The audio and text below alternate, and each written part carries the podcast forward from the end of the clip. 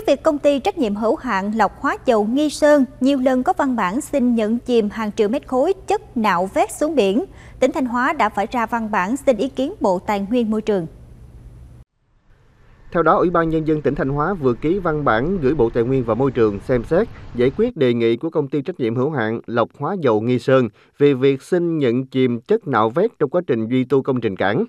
Trước đó vào tháng 11 năm 2021, công ty trách nhiệm hữu hạn lọc hóa dầu Nghi Sơn có công văn gửi Ủy ban nhân dân tỉnh đề nghị xem xét chấp nhận vị trí nhận chìm chất nạo vét của dự án nạo vét di tu công trình cảng nhà máy lọc hóa dầu Nghi Sơn với tổng khối lượng đề nghị hơn 7 triệu mét khối. Tuy nhiên, Ủy ban nhân dân tỉnh đã không đồng ý mà đề nghị đưa lên bờ để xử lý. Theo Ủy ban Nhân dân tỉnh, do có một số vướng mắc nên đến thời điểm hiện tại, khối lượng chất nạo vét trong quá trình duy tu công trình vẫn chưa được nhận chìm. Vì thế, Ủy ban Nhân dân tỉnh Thanh Hóa đã có văn bản đề nghị Bộ Tài nguyên Môi trường xem xét giải quyết theo quy định.